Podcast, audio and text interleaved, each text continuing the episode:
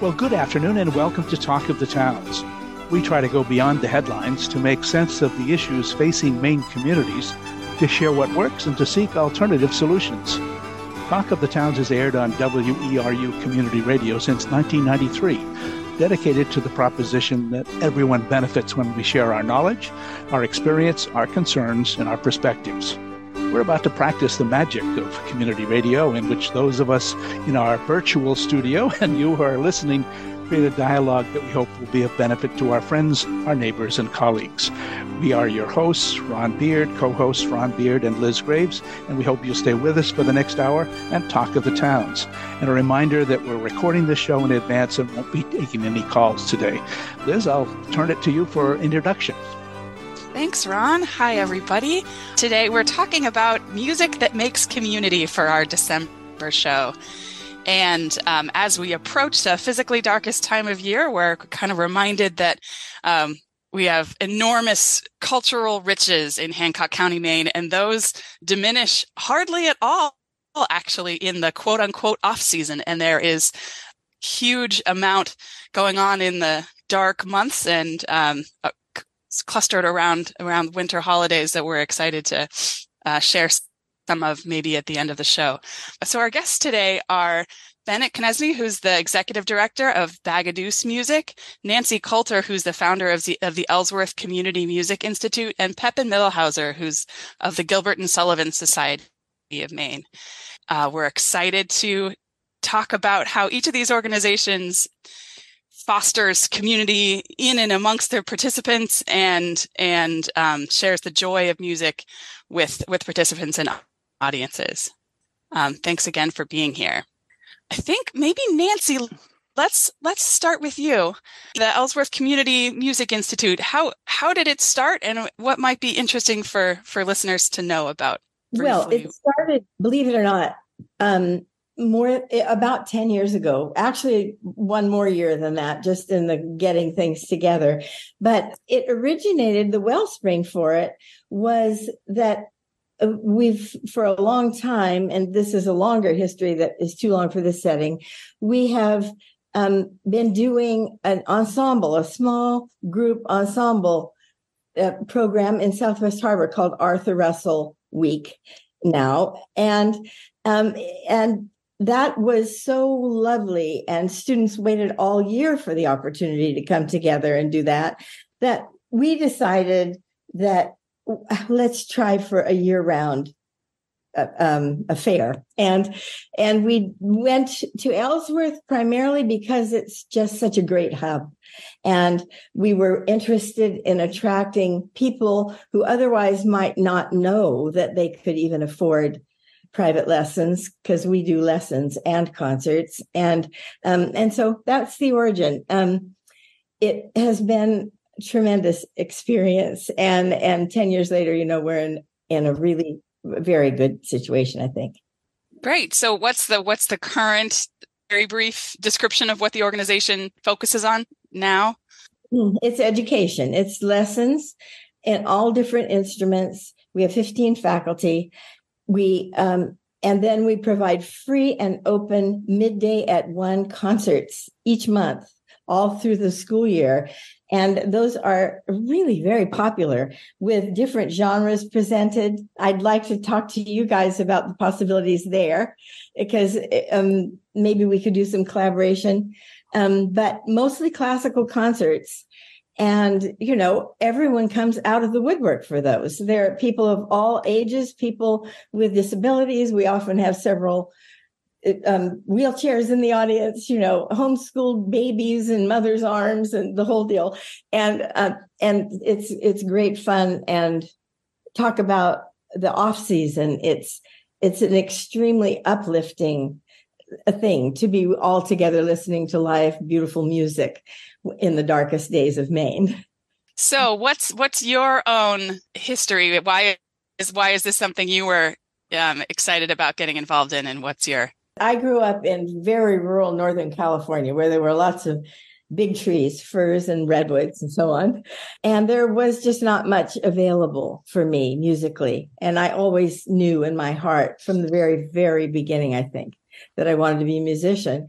And so um, that evolved, and without making it too long, it it became kind of a mission of mine to try to make music available to people in our rural area. Well, maybe we'll turn next to to Bennett. I know I know Bagaduce has um, some exciting new things to announce, and we'll we'll get to that later. But what's the what's the profile of the organization? What is what is Bagaduce Music, and how did it get started? Well, Bagaduce Music is one of the world's largest independent, publicly accessible libraries of printed music. And we also have an education program and concert series that highlights the collection that uh, of printed music that we have, which is millions of sheets of music from over um, 300,000 individual uh, publications, basically.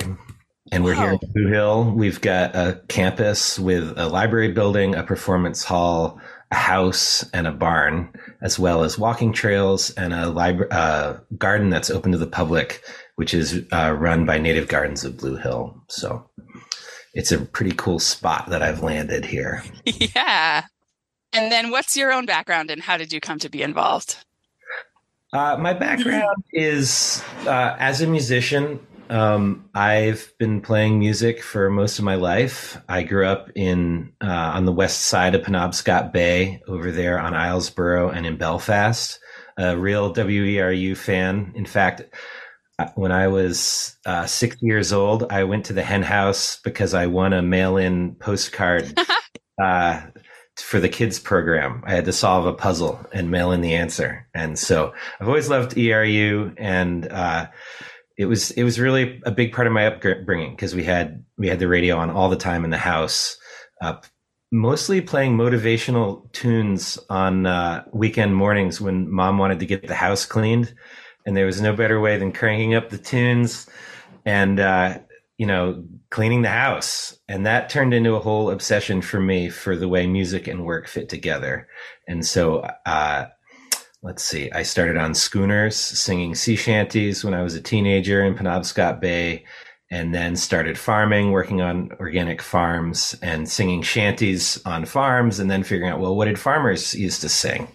Which has led me into a whole career researching that all around the world and here in Maine, finding what the Shakers were singing, what uh, loggers and lumber camps were singing, um, figuring out more shant, learning more shanties and writing my own stuff. So I have, have my own work song project that I run and, uh, gosh, it's just, uh, and I also play bluegrass and, um, dance music and perform my own stuff. So I've got a whole career kind of as a musician and Bagaduce roped me in um, because uh, I love this archive. I think it's so amazing. All of the old songs that are in here and new, some new stuff too. Um, really, it's totally enriched my life as a musician, and I know that it can enrich our whole community as it has been for the last forty years.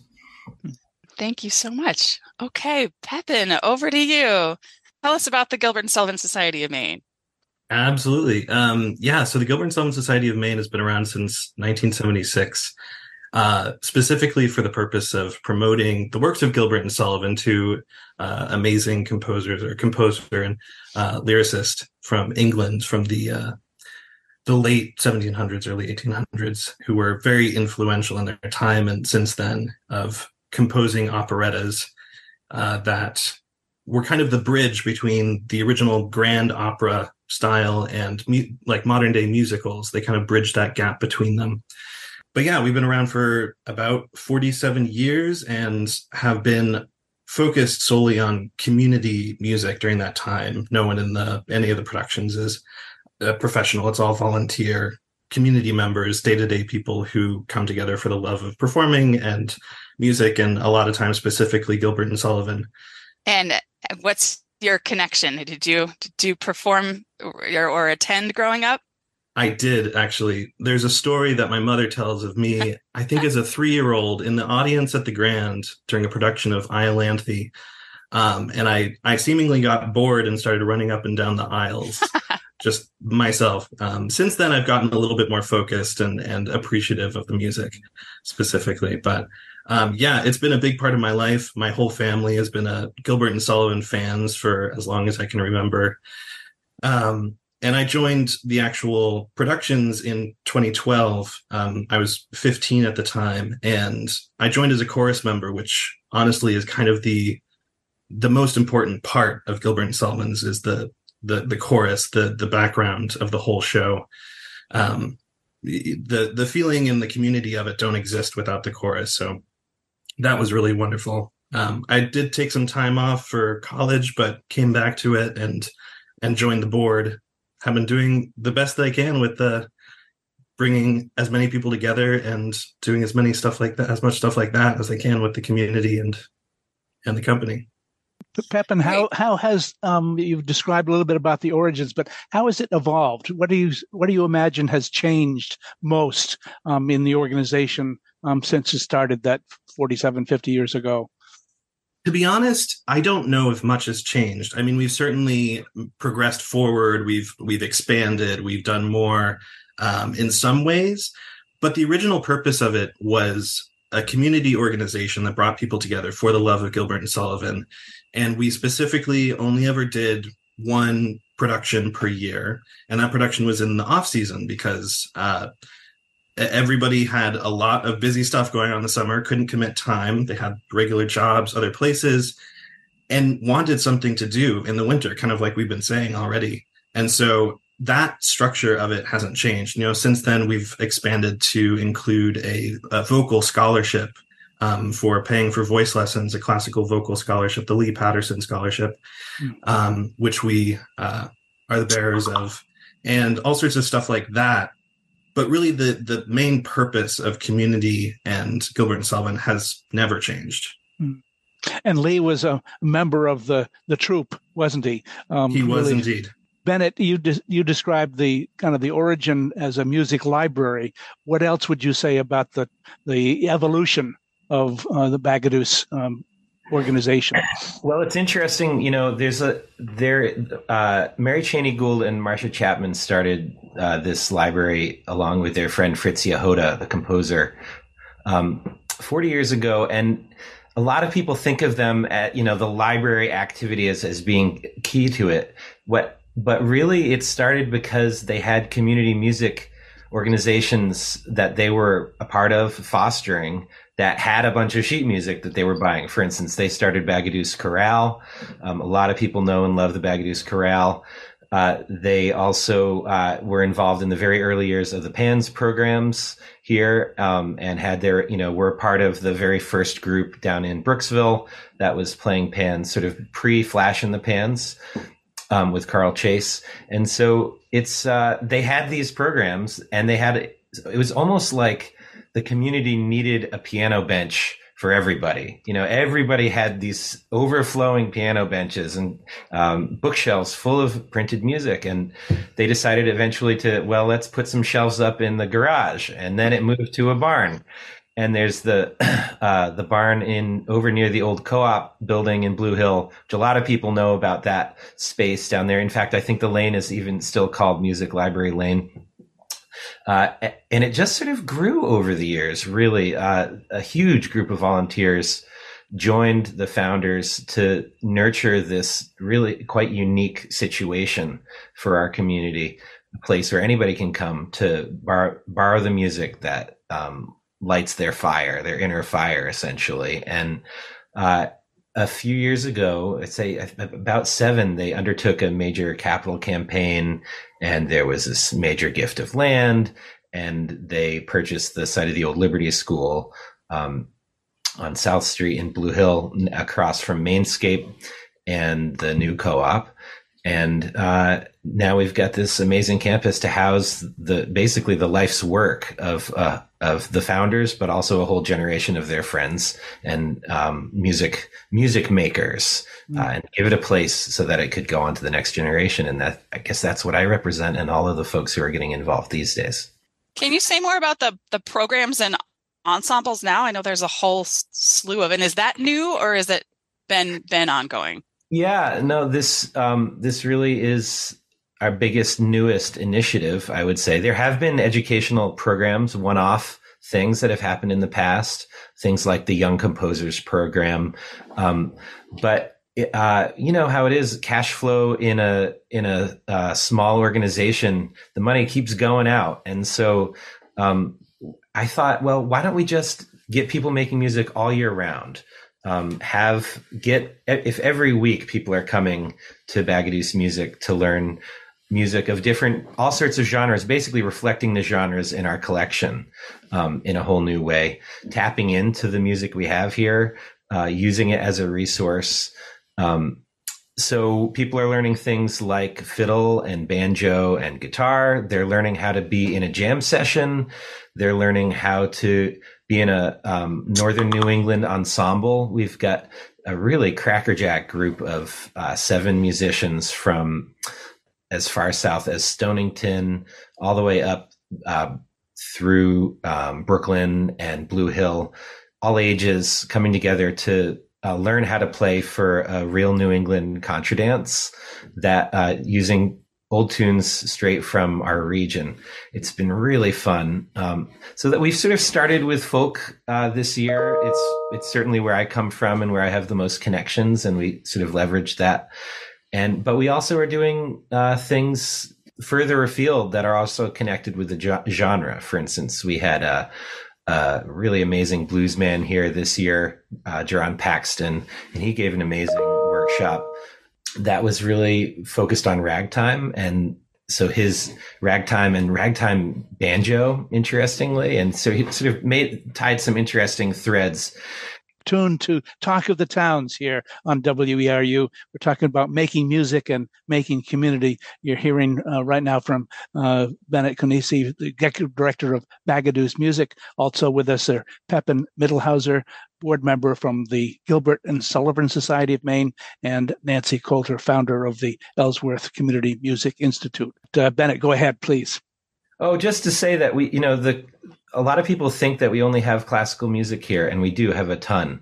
Um, but we also have rock, and so I want to um, do a whole program around rock music. You know, how to start a rock band, an ensemble for maybe there's teenagers who want to start a rock band but don't know how. Um, how to play the drums, those sorts of things. I can imagine a jazz ensemble being the kind of thing that we help foster. Basically, this is a, a whole platform built in to make uh, community music come alive. And it has the the seeds of music printed music here to sort of that we can water with some lessons and ensembles and germinate. What i what i hope to see is is a, a continue a, an energetic and continually growing culture of music along the coast of maine for generations to come Great. Well, you've got some great collaborators here.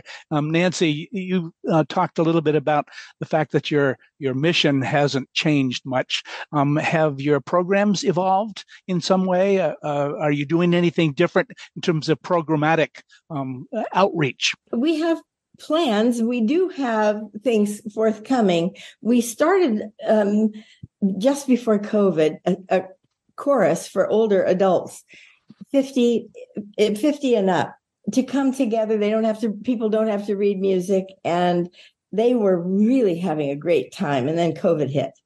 And so we're just revamping that. And that will be happening at the very first part of the year. There'll be lots of advertising and so on to be able to find it. Um, that's just for the fun of it. And it's led by Gina Shu Turner from with who is associated also with the Grand Theater. Um, it's these people have such a good time. And we have an early childhood music and movement class for students under six years old usually. And often we have them in the really little stage and then we have two sections. In the really little stage and then four and five year olds are in another section. That we want to develop more than we have and we and then we have lots of plans but those things are in the works and on their way to elsewhere and one of the things that you've got is you're, you're, making full use of a community center, the Bryant E. Moore Community Center, and um, that has become a hub for Ellsworth, a really important hub. Talk a little bit about the venue and what that means to the community and and to your organization. Well, for us, it's huge because we are keen on making sure music education and listening to live professional music are available to the entire community and all ages are welcome. We have students who are 86. We have students who are, are really little and everything in between. And so, um, everyone is welcome if they walk through the door. And one of the great things that's important about that facility is that it's shared by the Down East Family YMCA and Friends in Action. And so there are all the time this flow of groups of people of all different ages. And everybody, it's just such a joy to watch little children who are there for daycare be enthralled by a violin lesson that's going on behind a glass door, you know. Um, and so we see all that joy every day. And I think it's healthy for the mm. community. Mm-hmm. People mm. come together like that. Well, and, and to see the evolution of a former school into a oh, community oh. center is just a wonderful um, kind of uh, model for yeah. community. We all have old buildings, for instance, that could be repurposed, and an old school has so many assets that you can make use of. Right, and the theater is phenomenal. Really, they had uh, they did great work. The, the, city of Ellsworth put a lot of money into refurbishing it, and uh, it used to be a gymnasium, and then it was two classrooms. And I watched them scrape up five layers of flooring and then get back to the original beautiful floor. Now we have two grand pianos in there, and we have uh, also the use of the stage if we wish to. It's a very small stage and it's acoustically nice because there were acoustic specialists involved in the refurbishing of the center. So, and everything is accessible. It's accessible by everybody. That's great. Well, each of you could talk a little bit about um, the people who do the teaching, the the organizing besides yourselves. Um, who who are they? Not you don't have to name them all, but describe you know what brings them to the your programs. Uh, Pepin, could we start with you? Who who kind of helps shape um, what we hear when we go to a Gilbert and Sullivan Society uh, performance? Um, usually that's in what February. Um, February March? or March. This yeah. year it's in March. Uh, yeah historically, yeah, it's been more in February. But um, I mean, so yeah, a lot of the people who come and join our company are not necessarily performers. Actually, very few people perform other places. Um, there's a lot of folks that come back year after year and only perform in Gilbert and Sullivan because it's what they know and it's what they enjoy. And we have a lot of people, you know, to be in the chorus, you don't have to audition. You can just show up. You don't have to know how to sing. You don't have to know how to read music or anything. Um, you can just show up and join our, our shows. So a lot of the teaching is on the director that we hire for a specific show, the musical director, um, it, it, which varies from person to person who we, we get to direct. But there's a lot of community feeling to it as well. We try to, you know, the board, we try to put together practice tracks to send people home with so they can listen to it, try to sing along by ear. Um, and a lot of it is just listening to the people around you who might be more experienced than you or have uh, have been in the company a longer time um, and picking up little things from them and and you know learning how it all fits together and and that sort of thing. So we we have a very strong focus on community when actually teaching the the works that we do. Um, we do encourage people to you know if they feel like it take it a step further and, and get vocal lessons you know to to be um, to, to receive the Lee Patterson Vocal Scholarship, for example, if you receive it, the only requirement is that you're in our show. That was one of Lee Patterson's specific requirements for that vocal scholarship. But that essentially means that if you want to be on our show and you want to audition for the vocal scholarship and you get it, we will give you money to then get voice lessons if that's what you're interested in. So um, we have a lot of ways to do it, but um, yeah, it's very community based, our learning. Yeah. Bennett, talk a little bit about um, who who does the teaching or the inspiring for some of the the uh, musical gatherings that you put together. Sure. Well, a big part of the inspiration definitely are the performers who come from all over the world to perform here for us. And one of our I would say relatively new programmatic things is we're having we're trying to include an educational experience uh, taught by perform the performers with every time they visit every performance weekend that we have essentially. Basically one a month throughout the year will include some sort of master class or educational experience. And then for the weekly classes and ensembles we have uh, as i said we focused on folk mostly this year. And um, you know there's a really amazing community of musicians around here a lot of whom who have taught at maine fiddle camp and a bunch of those are part of our staff here.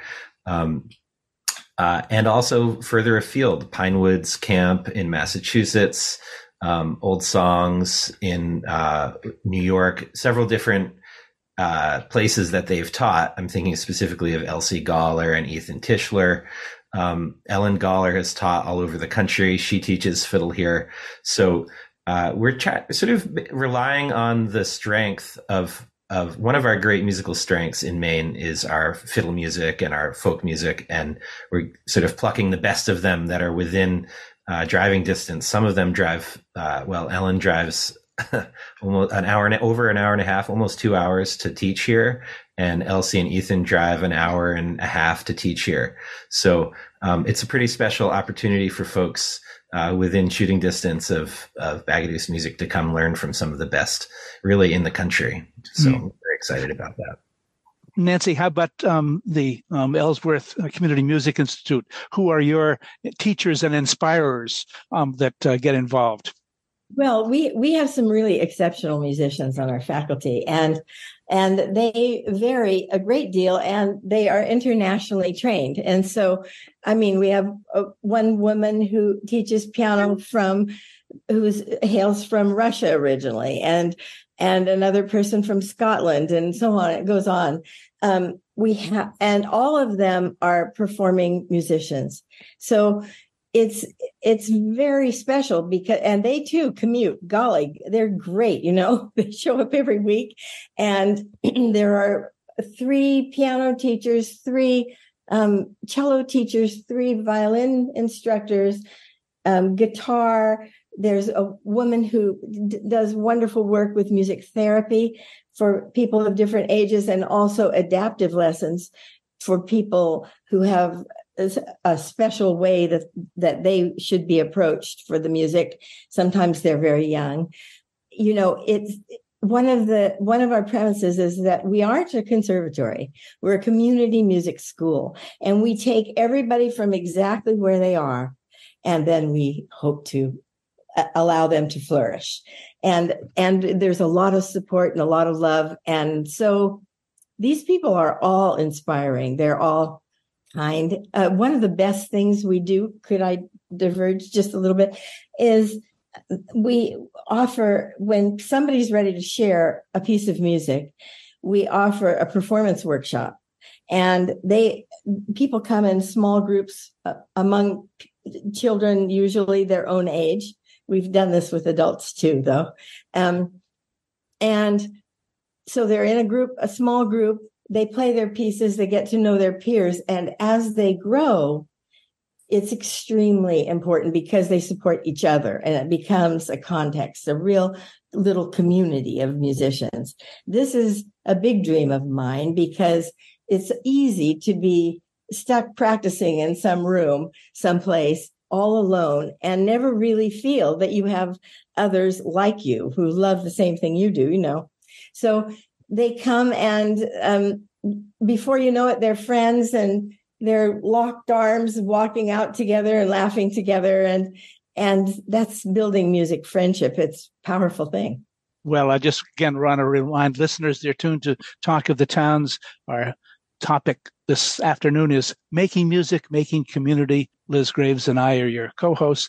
We have uh, a guest here in our virtual studio, Nancy Colter, who is the founder of Ellsworth Community Music Institute. You've just heard from Pepin Mittelhauser is uh, on the board and performer with the Gilbert and Sullivan Society of Maine, and Bennett Konesni is the executive director of Bagaduce Music. Well, uh, Nancy, you've kind of helped lead into that next series yeah. of questions. Can I jump but in? I'll, I'll let Liz take yeah. from here.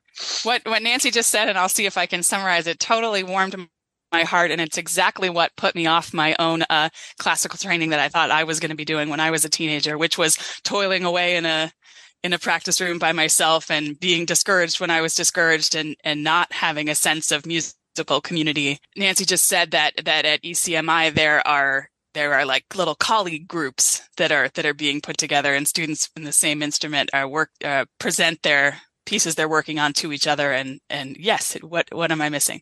Well, um, just not on the same instrument. That's one of the. That's oh, okay. They, they come together no matter what they play, and they come together to do this with each other. Yeah, awesome. And so it's really they really help can encourage and support each other as they're as they're making progress. Right. And yeah. when they're ready, then they can play in ensembles together, and that's yeah. already happening. Oh, this is very exciting. So one of the, the next question I wanted to start with, and and I'm curious, getting work done, which Bennett mentioned, uh, which is a, a great one in in all human cultures. What are how what are the other benefits of making music to to to the music makers? You think what are the other what are the other ways that making music benefits humans? What do we get out of it? And especially for like how would how do you talk about it with folks who are eager to take up an instrument or to sing or to perform and who are just not sure they're good enough or just not sure or just scared. You know how how do you how do you get folks over that hump? Well um I, will say that uh the thing that's worked for me is to just let people know that everyone has their own voice and their own approach to making sound in the world and it's it's very it's a very personal thing and i recognize that. And uh, that's also part of the great strength that we all have. And um, the process of uh, whether you're belting out a sea shanty or um, you know m- uh, a part of a chorale uh, or or playing um, i don't know playing a blues in e. It's really about finding the thing that you your own unique voice and letting it kind of shine out and therefore letting go of whatever fear uh, it is that you have around it often they're given to us when we're very young people there's I, oh my gosh all the stories of people being told to mouth the words um, you know or to put down the instrument and um, you know since we're on the radio i'll I'll say that everyone on the Zoom is nodding when when, yeah. when Bennett just said that phrase. It's a lot of that, and so I, you know, I think just the act of getting together um, without needing to sound like Pavarotti or needing to sound like um, your favorite Mark O'Connor, your favorite whatever, whoever your favorite musician is. Um, and just sound like yourself. I try to emphasize that. And you know, we we also do an ensemble thing, kind of like um, we just heard about is happening in Ellsworth. We, my goal is really to have group lessons on individual instruments and then we have a jam session or an ensemble and or an ensemble that they can be a part of that people can be a part of because it really is about learning to play together. And i love also i always say the verb is to play. You know the verb is to play music. It's about having some fun. And once we sort of shift the goals from being about um, technical precision and perfection and more well if success here looks like we're having fun together and in the community then i think i see amazing transformations in people and um, in whole groups. And i guess you know that's what all three of us are doing here i think is we're out there helping the community connect have fun communicate in a whole new and interesting and different way. And uh, that's why i that's why I'm doing this. That's why I'm involved in all this work. And every day I get up and, and, and make the donuts essentially because, because we, we know that we're, we're helping transform our neighborhoods and our world through the power of music. Yeah. Pepin, do you have anything to add? You think back to, to 12 year old, uh, old Pepin and how it felt to be part of the chorus for the first time? Yeah, absolutely. Well, I can definitely tell you that before I joined uh, the the company, I saw the production every year, every year that okay. I possibly could, and truly the best part of it. I mean, I loved I loved Gilbert and Sullivan. I loved the music, and I loved the the lyrics. You know, the really witty kind of plot twists that happen in them, and all of that sort of stuff. But truly, my favorite part of it was going and seeing this group of people that I knew lived around the area and had other lives beyond this and they were having so much fun on stage. And you could see that you know no one up there or very few people up there were professionally trained. There were certainly always a few in, in our shows. Uh, and you, you could could sometimes hear that you know a little bit of an off note here you know something sort of happens something strange happens over there but no one really cared it was it was beautiful and amazing to be able to come together and and watch these amazing shows where it was truly for the benefit of the people doing it. And the audience was kind of a side thought. Yeah. And then somehow this is a, a a shift too. The audience very much picks up on on that energy and and benefits from it too even though there there was no there's, there's trying not to be stressed out about making it perfect so the audience gets the perfect thing off the score absolutely but, but the audience very much like you did as an even younger child appreciates the how much how much fun they're having up there it was that, exactly that was the funnest part of it is I enjoyed it so much because I could see everybody on stage enjoying it so much. Yeah. It, it really gets to me. It reminds me of the fact that participatory, the participatory nature of all of our program, all three of our programs, even though there are uh, audience performer moments that are happening, they're really about uh, sort of engaging people in the process of music making, and that and the what what that does to our brains and to our hearts is really a powerful thing. That's what we're up to. Yeah, I mean, it's the other thing that I would add is that well, the first time that I looked out in the Moore Center and saw a hundred people in the audience and kids sitting on the stage, I I thought this is unbelievable. You know, I mean, the and the energy that comes from live concerts is something very very special these are vibrations after all these are things we're we're emitting an energy that then is picked up by everybody and and it's terribly exciting i think it pulls people right up the other advantage and somebody mentioned the brain maybe you did bennett um, is that there are all these studies that if you if people who study music and the discipline of it um, one part of it. Um, it, it transfers to everything else they do in life. And so their brains actually work better if they study music growing up. It's quite remarkable. So a part of it is that it forces your two hemispheres to work together. So your your um, left hemisphere and your right hemisphere, one is working strictly on logic and things like rhythm and order, and the other is working on creativity and impressions and feelings. And a lot of people, I think our society this these days doesn't uh, have a lot of ways to kind of work across the the uh, left right barrier, break down the dichotomies that become such we're so rigidly stick ourselves in. But music, music of all the arts, really forces us forces us to do that. And so I think that's why you see these studies are showing that people who are engaged in music throughout their lives have healthier brains, have longer lasting brains, have brains that are thinking laterally, thinking both both structured and critically, but also in uh, creatively, all at the same time. Mm-hmm. And it's like apparently they're more they're more adaptive, they're more flexible. People who are musicians and play music. The other thing that I observed as a, a early member of Gilbert and Sullivan Society was that the it, the the the group is um, equalized in some way. Um, there were, um, you know, carpenters and farmers and lawyers and doctors.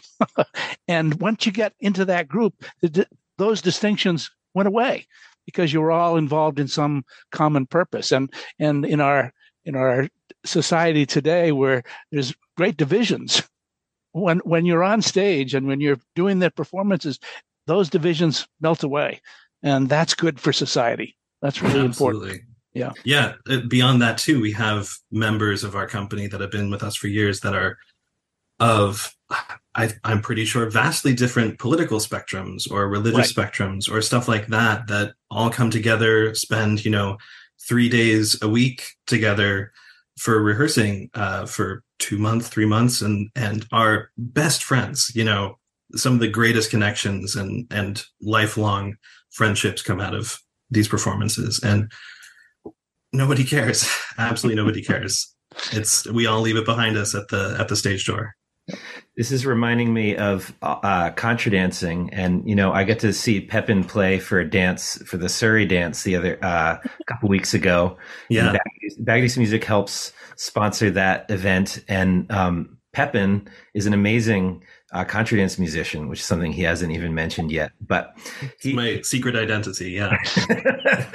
and uh, and it's the same way at those dances. And I I reckon any musical event happening around here, you know, we get people from all parts of the political spectrum out there, uh, feeling that rhythm together, smiling at each other.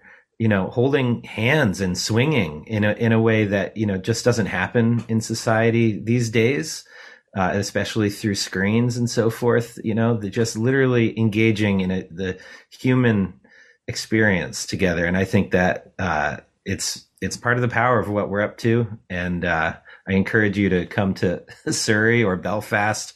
The Belfast Flying Shoes does a great job as well, um, making these kinds of things happen. We collaborate with them uh, because because it's it's good to get out, especially as we started. We talked about the dark winter days ahead, and uh, where I guess they're here. And so, um, you know, get out there, come come check our stuff out. We're having we're having a good time, and uh, you can get some of that human experience here with us, with any one of us.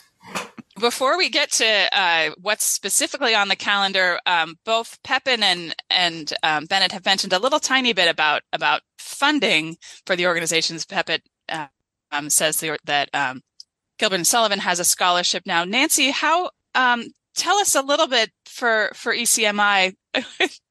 what um, you, you, I think you, there are some scholarships available for students, and how what is the organization's mix of funding? Are there? Well, um, we have tuition for our mm-hmm. lessons, and the tuition is is the fundamental source for teacher pay, but we we have a robust scholarship fund. And so mm-hmm. anybody can apply for a scholarship, also any age person. And it's, it's, it's very fair. It's needs based. It's a very simple form, not a big deal. Um, so what we say is that we never want someone coming and wanting music lessons who can't, uh, who isn't um, honored in that way. And everything is completely confidential. You know, it's a great program in general, our our tuition is about one third of our funding source, and two thirds are from generous donors. Our community has really rallied to support this music school, and it's been, you know, oh, melts my heart. Pepin, um, Pepin, talk a little bit about um, the organization. You've mentioned a board um, and your finances. How has all this happened? Absolutely. Well, we are a very, very small company. You, you we've lasted a long time uh, by making things work as best we can. We don't have any year round employees. The extent of our paid staff is the productions. Uh, we pay our directors and set designers and lighting designers and all of the rest, costume designers. Um, but other than that, we're a fully working board. That's the only effort that is put into it is volunteer based year round. Um, financially, we we have a uh, annual appeal or twice annual appeal that we send out, and so a lot of our support is from members of the company uh, who send in donations and gifts. Um, ticketing really does not get us very far. We never really make back the money we spend on producing a show from the show itself. Um, but also, you know, we get grants every once in a while. We just got one from the Maine Community Foundation, which is really amazing. So mm-hmm. that's where a lot of that sort of um, financial uh, support comes from for us. Bennett, how about you? How are you organized and how, how, how do the finances work for um, your organization? Uh, similar to what Nancy described, I would say, you know, we have tuition that covers our ensembles and classes. Um, at, the teacher paying the teachers. Uh, we have grants. We, you know, we write grants. We, ha- um, and we have a small reserve fund that um, was developed over the years, which we dip into occasionally to help uh, help out in you know low cash flow moments and to help with different projects. But uh, the real majority of this is the generosity of people in the neighborhood who see what we're up to and like it and want to see more of it. Mm. And that, you know, this time of year, it's just so critical that when you hear about Giving Tuesday and, and the reason you get these letters at the end of the year is because little organizations like ours really do thrive on small money donations. It's as simple as that. You hear about it on the news. Um, and we're not making it up and so uh, really I'm I'm glad to WERU for helping us get on the air and and share that that really this is a community effort to make a community music happen. And so anybody who's out there who's thinking, well, what what should I do with with my tithe at the end of the year? You know, help help all of us out. I think we could all we, we would all put it to really good use. And helping all of us out includes WERU um, yes, which is a community based, community driven organization. And we are so fortunate to have the wonderful support we have. And we hope that that continues. We're tuned, you're tuned to Talk of the Towns this afternoon. The topic is making music, making community. Our guests are uh, Bennett Konesni, who is the executive director of Bagaduce Music. Nancy Colter is founder of the Ellsworth Community Music Institute, and Pepin Mittelhauser is with the Gilbert and Sullivan Society of Maine. Liz, where would you like to take the conversation now? Well, in just a few minutes left, I'd love to hear um, for the we're right smack in the middle of, or will be when we air of the the winter holiday season, and there are lots of wonderful performances on the calendar. So I'm curious what um, and all the way through the rest of the winter what each organization wants to highlight. It's simplest with Gilbert and Sullivan because there's one a year. So Pepin, tell us what's coming up and and when the performance dates are. Absolutely. So our next production is The Sorcerer, which is a very fun show, a little bit lesser known than some of the other Gilbert and Sullivan works, but uh, just as fun as any other one. The performances will be at the Grand in Ellsworth on March 8th through 10th and 15th through 17th, two weekends of performances. On top of that, though, um, we are at, the time of recording, we're going to be starting rehearsals pretty soon. Uh, it's going to be right at the beginning of January that we're starting the rehearsal process. And people are welcome to join up until the really the first or second week of rehearsals. You're welcome to join a little bit late too if you want to join the chorus. The the uh, the principals are already all cast and auditioned. Um, but we rehearse Tuesdays, Saturdays, and Sundays starting January 2nd. Um, you can find out more at gilbertsullivanmaine.org. And we do actually rehearse at the Moore Center in Ellsworth, surprisingly enough, in that theater space that Nancy was talking about. So you might be uh, familiar with the description of that by now.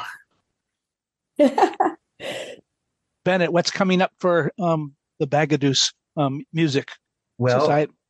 Um, on December 15th, 16th, and 17th, we've got a group coming from Sweden called Kongero. They are a Swedish vocal ensemble, uh, four women who take traditional music, songs, and tunes and render them in a really unique and powerful way, deep and rich harmonies. Uh, that will be in Belfast on Friday the 15th. It'll be, we'll actually have a dance workshop and dance party um, in the basement of the Baptist Church. Then Saturday the 16th, two concerts at Tinderhearth in Brooksville, a 5 p.m. and a 7.30 p.m. show. And then on uh, Sunday the 17th, uh, folk appella workshop, a singing workshop in how to sing this sort of Swedish style. And then an evening concert at 7.30. Then we're also launching our education program for our 2024 education program, which will include the sorts of classes I mentioned before instruments, guitar, fiddle, banjo, mandolin, some ensembles, including a Swedish fiddle ensemble in Belfast and our community chorus in Belfast. And in January, we've got the Galler family doing something called a winter fever reliever. And um, that'll be a whole series of workshops and classes, and then followed by a concert and a dance. So definitely check out bagaducemusic.org for all of the newest details on all of this stuff. Nancy, do you want to um, give us some um, highlights of what's ahead for um, the Ellsworth Community Music Institute? Sure. Um, we have a December 8th concert with Darren Manning and uh, on piano and Josh Gerwitz, vocalist, singing a Schubert song cycle December 8th at one o'clock. Everybody's welcome at the Moore Center. And then we take a big holiday break and we're coming back in January with the beginnings of the adult chorus. We have um, also a January concert, January 12th, will feature a, a pianist, Danny Holt, who lives in East Machias, actually, and is new to this state. Um, and we are uh, starting lessons with a brand new clarinet teacher who is wonderful and will be announced shortly. Um, she'll be beginning teaching because one of the things that kind of went to the wayside were the instruments you blow through after COVID. We're, they're the slowest to come back. so, so we're just bringing those back in, and we hope to expand all of that. And um, Bennett, if I would like to talk with you more about collaborating, maybe, and having somebody come up our way sometime. Absolutely, let's do it. Yeah. Well, um, well, Bennett, you've you've um, we we talked about the evolution of the group. Um, your organization has kind of recently taken up some residents in Belfast. That's relatively new, is it? That's right. Yep, it's relatively new. Um, you know, the the thought being, I really see Owl's Head to Schoodic Point being a really rich and fertile chunk of the Maine coast. It's a culturally distinct region. We are um, connected. We go to each other's towns. We go to each other's music events. And I sort of see that as being the watershed or the music shed for us.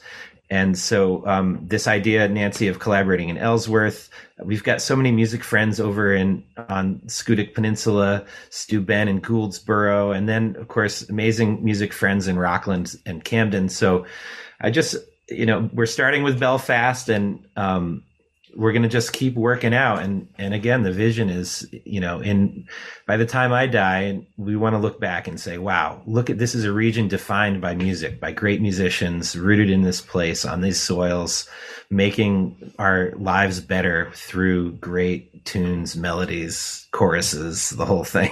So that's what we're up to.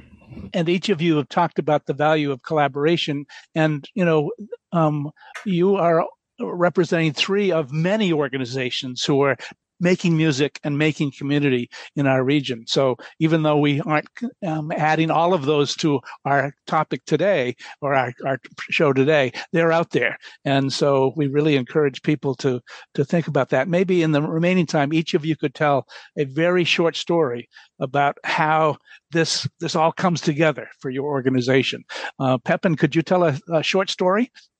Well, honestly, what I can come up with is I said that we rehearse at the Moore Centers, and um, uh, my sister Celeste Mittelhauser, one of our principals, our principal soprano, is actually one of the vocal teachers at the uh, the Ellsworth Community uh, Music Institute, and uh, that's a connection. We, uh, the Gilbert and Sullivan Society, we use all of the Gilbert and Sullivan scores and orchestral scores from the Bagaduce Music Library oh and have for many years. Okay. Um, a lot of that music, you know, we purchased originally and donated to the Bagaduce Library as a company. So, I mean, just in the three that you kind of got together on this show, we have a lot of very intimate connections in this community through music and various stuff. And I think that would have happened with any three organizations, musical organization, organizations in the area that you picked. So that's kind of amazing.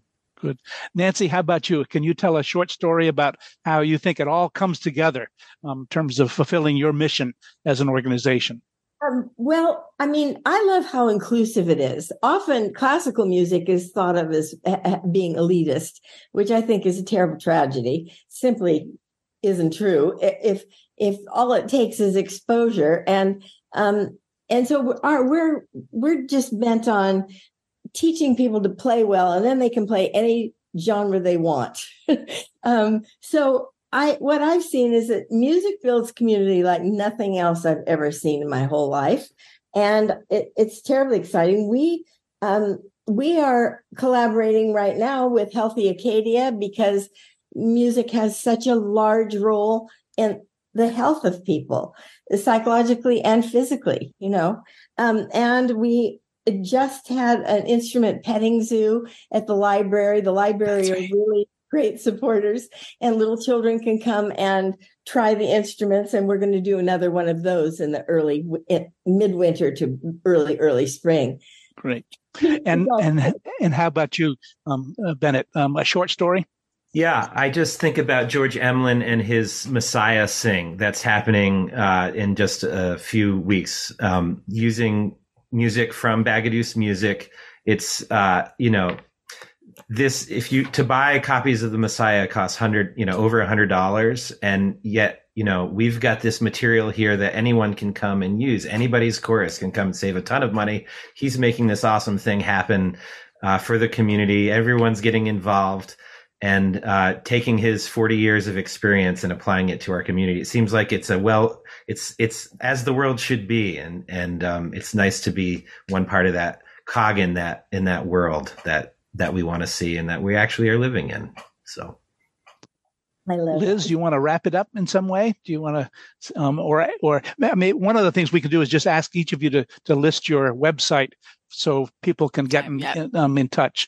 Yeah, um, so I'll just say thank you so much again for being here. I am my heart is warmed in our in our in dark dark of the winter here, um, and I'm so pleased to hear about the good work and the connections and the joy and the and the brain uh uh work that's happening that that that encourage everyone to to get involved go to performances, um, perhaps step out and and play or sing if you haven't yet. It's it's um, going to make you feel good.